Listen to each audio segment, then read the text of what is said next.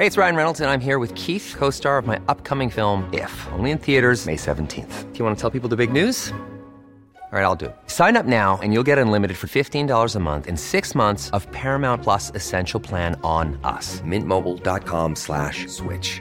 Upfront payment of $45 equivalent to $15 per month. Unlimited over 40 gigabytes per month. Face lower speeds. Videos at 480p. Active Mint customers by 531.24 get six months of Paramount Plus Essential Plan. Auto renews after six months. Offer ends May 31st, 2024. Separate Paramount Plus registration required. Terms and conditions apply if rated PG. Jeg hedder Hans Davids Nielsen. Jeg er forfatter til en ny bog, der hedder Spion blandt venner. Den handler om den formentlig største efterretningsskandale i Danmarks historie. Jeg har mødt rigtig mange, som synes, det er meget hemmeligt og forvirrende, hvad sagen om Lars Finsen, spionchefen, der er blevet fængslet og nu tiltalt, i virkeligheden handler om, og jeg har forsøgt at levere et svar på, hvordan sagen hænger sammen. Så satte Mette Frederiksen ansigt og titel på den nye SVM-regering. Hun fortsætter selvfølgelig som statsminister, men resten af ministerholdet bød på flere overraskelser. Nu skal vi se på magtfordelingen mellem de tre partier i den nye regering. Socialdemokratiet, Venstre og Moderaterne. Vi kan også se lidt tydeligere på, hvad regeringens samlede projekt er. Er det en ligeværdig regering? Hvad siger det om Lars Løkke Rasmussen og Moderaterne, at han nu skal være udenrigsminister? Og kan vi læse en tronfølge ind i det, at Peter Hummelgaard skal være justitsminister? Det er nogle af dagens spørgsmål, Velkommen til Altinget Azure. Mit navn er Mads Aarhusen. Med mig her i studiet har jeg Altingets chefredaktør Jakob Nielsen. Velkommen til, Jakob. Tak skal du have. Der er tre partier i regeringen, der omtaler sig selv som et arbejdsfællesskab. Og det lyder jo lidt af at løfte i flok. Men er det her en ligeværdig regering, eller er VRM kommet med i en socialdemokratisk regering? Indtil jeg så ministerlisten, vil jeg nok øh, have sagt, at, øh, at det lignede en ligeværdig regering. Men efter at jeg så ministerlisten, vil jeg sige, at det er en meget socialdemokratisk regering, fordi Socialdemokraterne har sat sig på næsten alle de tunge økonomiske ministerier, så lidt overraskende synes jeg virker det som om, at Venstre og, og, og de moderate har har lavet sig nøje med at komme med. Og hvad, når du siger de tunge ministerposter, hvad er det for nogen, du tænker på? Først og fremmest selvfølgelig Finansministeriet. Der har været spekuleret rigtig meget i, om Jakob Ellemann Jensen kunne kræve Finansministeriet, om han kunne sige til Mette Frederiksen, det er simpelthen mit krav for at gå med i den her brede regering.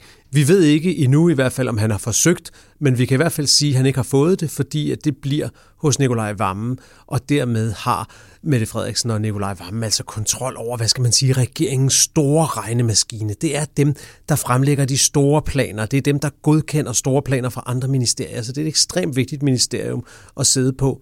Og så har Socialdemokratiet altså også stadigvæk Skatteministeriet, Erhvervsministeriet og Justitsministeriet, som traditionelt er nogle af de tunge ministerier, som man nogle gange trækker på, når der er ting, der er ekstra besværlige. De er alle sammen på socialdemokratiske hænder. Så på den måde har Socialdemokraterne sat sig meget tungt på den her regering. Og det er selvfølgelig også det største parti, jo, så det har, det har sin logik for sig.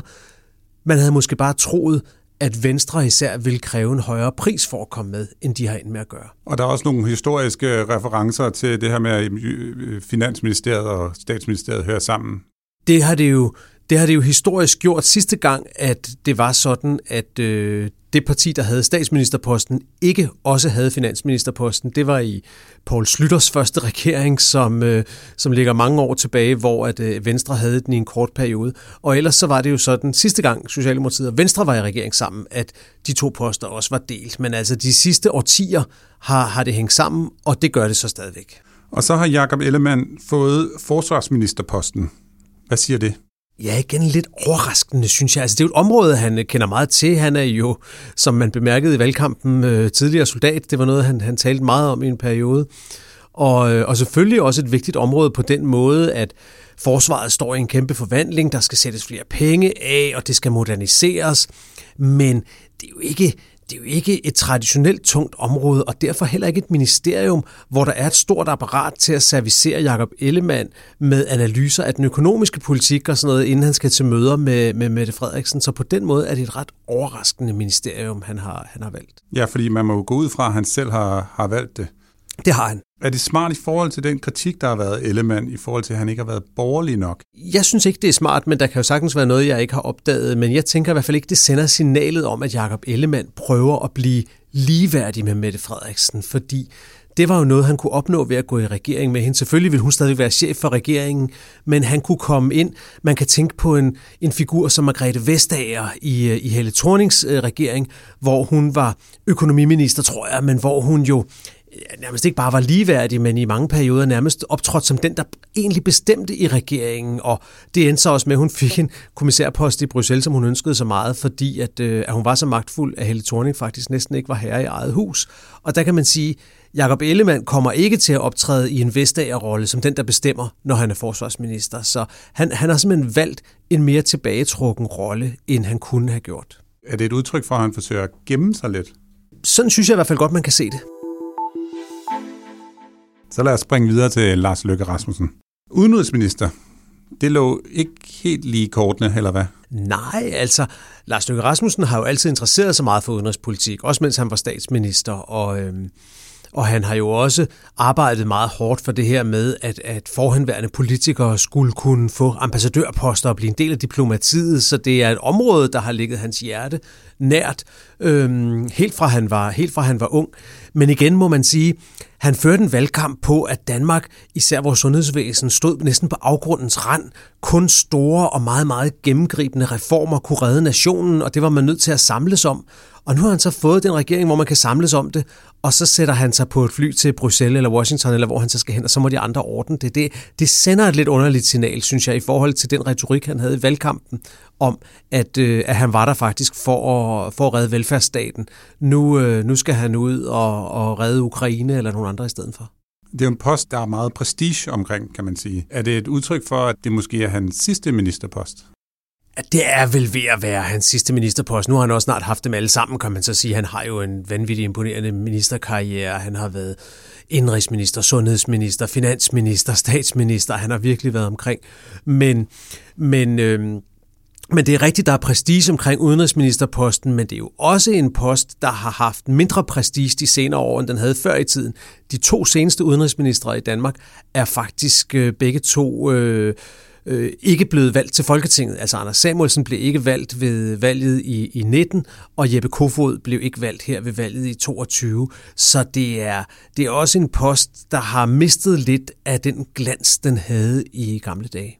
Hvad kan man sige, at det betyder for Moderaterne som parti, når de nu får to af deres mest øh, fremstående politikere som ministre, som kommer til at sidde i ministeriet frem for i gruppeværelset? Jamen lidt ligesom med Venstre, så synes jeg, at man må overraskes over, hvad det er, Moderaterne har valgt at gøre i den her regering for deres to hvad skal man sige, mest kendte kort, Lars Løkke Rasmussen og Jakob Engel Schmidt, sidder så den ene over i Udenrigsministeriet på Asiatisk Plads, og den anden i Kulturministeriet, som jo er som jo er et prestigefyldt ministerium på en måde, men som er et ministerium med utrolig lidt politik, og som på mange måder mest handler om at dele nogle penge ud.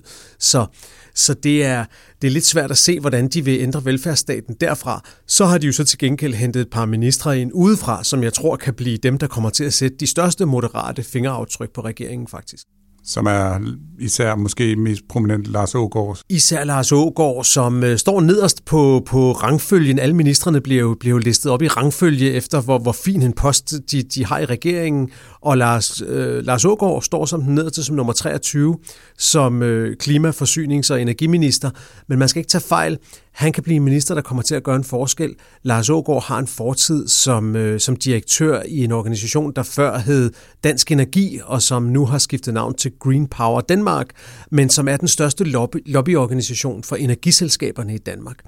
Og derfor så er han en, der kender hele energisektoren, alle klimaproblemerne, hele den danske forsyningssektor med vand og strøm og hvad vi ellers har kørende i, i vores hverdag. Alt det, det kender han ud og ind. Han ved, hvor skoen trykker. Han ved, hvad problemerne er. Så hvis, hvis han kan fungere i regeringen og fungere på Christiansborg, så er han virkelig en minister, der har mulighed for at gå ind og forandre nogle ting. Så det kan blive meget, meget spændende at, at følge. Og, og det samme kan man lidt sige, synes jeg, om den anden moderate minister, der blev hentet ind udefra, nemlig Christina Elund, som nogen måske kan huske. Hun sad i Folketinget for Liberal Alliance, øh, var så røget ud af Folketinget, og nu vender hun så tilbage som minister for, for Moderaterne. Og, øh, og hun er kendt som en øh, meget flittig og meget dygtig politiker, der interesserer sig for substansen, så hun vil også kunne gå ind og gøre en forskel på, på undervisningsområdet, hvor hun skal ind. Og lad os også lige hurtigt vende øh, Socialdemokratiet. Hvad siger det om partiet, hvem der er fortsat og hvem der er ude som ministre? Jeg synes ikke, der var nogen store overraskelser der. Socialdemokraterne måtte gå af med nogle ministerposter, fordi at øh, de nu skulle deles med to andre partier, og det er klart, at Mette Frederiksens kerne af, af nærmest øh, de to, der har siddet og forhandlet med hende på Marienborg, Nikolaj Vammen og Morten Bødskov, de er selvfølgelig stadigvæk på ministerholdet. Og ellers så er det Mette Frederiksens gamle kerne, kan man sige, at den gruppe, som var med til at bringe hende til, til magten, det er folk som Pernille rosenkrantz teil det er Mathias Tesfaye, det er Kåre Dybvad Bæk, det er en øh, Peter Hummelgaard, øh, det er de folk, der, der tager de fleste af de socialdemokratiske pladser, og det var nok også, hvad man havde, hvad man havde regnet med. Og lige netop Peter Hummelgaard, han, øh, han har jo lidt taget den samme vej som Mette Frederiksen. Hvad, hvad, hvad, hvad siger hans justitsministerpost om? Det, det er en tungere post, end den han havde, og en anden post, så han får en ny og, en, og noget mere erfaring, og det er jo interessant at bemærke, hvem det er, han afløser som justitsminister, fordi det er jo Mathias Tesfaye, og derfor synes jeg også, at der her i ligger en slags afklaring af den socialdemokratiske arvefølge, hvis nogen skulle være i tvivl. Hvem er næste i rækken, øh, når hvis Mette Frederiksen en dag, en dag forsvinder? Der er det Peter Hummelgaard, der kan knappe en flaske rødvin op i aften, og Mathias Tesfaye, der må, må tilbage i murarbejdstøjet, hvis han, vil, hvis han vil tilbage. Og det aller sidste spørgsmål. Hvor længe tror du, den her regering holder? Øhm, det er jo helt umuligt at sige. Altså, den her regering har nogle store fordele på den måde, at de har lavet et øh, meget langt og sin steder meget snakkende regeringsprogram, men der er sådan set masser, de kan ligge og, tage fat på. At det er noget, de kan gennemføre med det samme, men også masser af projekter, som bliver sendt i udvalg og kommissioner og hvad ved jeg. Og så har den jo den fordel, at den har et flertal. Så så længe de tre partier har lyst og kan enes om at blive siddende, så længe kan den jo blive siddende. Og, og det bliver noget af det rigtig spændende. Det bliver, hvornår og hvordan de begynder at tænke frem mod næste folketingsvalg, om de skal gå til det valg samlet eller hver for sig. Og det kommer man til at høre politiske nørder som mig selv spekulere i uh, uge efter uge, men, uh, men sandheden er jo, at ingen af os ved det. Tusind tak skal du have, Jakob. Tak for din tid. Tak fordi jeg måtte. Det var alt for denne udgave af Altinget Azure. Tusind tak, fordi du lyttede med. Mit navn er Mads Aarhusen.